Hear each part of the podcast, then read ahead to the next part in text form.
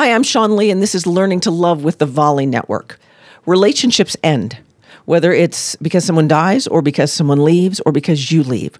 Relationships end, and that's okay. It has to be. You want to think about a partnership, a business partnership, an intimate relationship as a cycle. Sometimes there are highs, sometimes there are lows, there are always starts, and sometimes there are stops. In fact, if someone dies, there's always a stop. So you have to start getting comfortable with who you are in your relationship because no matter what, whether it's a stop because of a death or a stop because of you decided to leave or they decided to leave or you guys aren't talking to each other, you're taking you to your next relationship.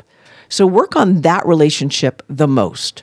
It's really easy to get caught up in what the other person is doing, what they're thinking, and what they're saying, and how they're contributing. When really, what are you doing? What are you saying? What are you thinking? How are you contributing? Because that's the relationship you're going to take with you when this one ends, and it will.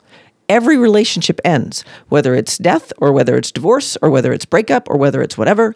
Every relationship eventually comes to an end. And you're left here with you, with your baggage, with your stuff.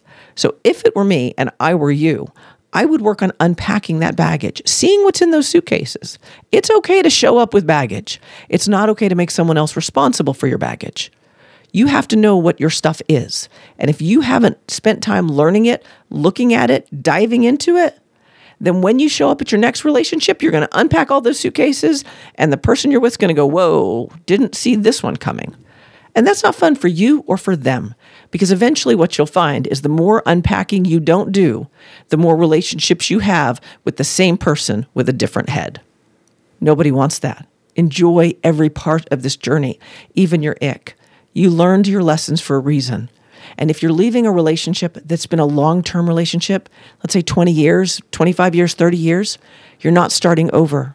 You're starting new with new experiences, and you have all of the knowledge and the wisdom from what you've lived for the rest of the time. Don't discount that. It's important lessons.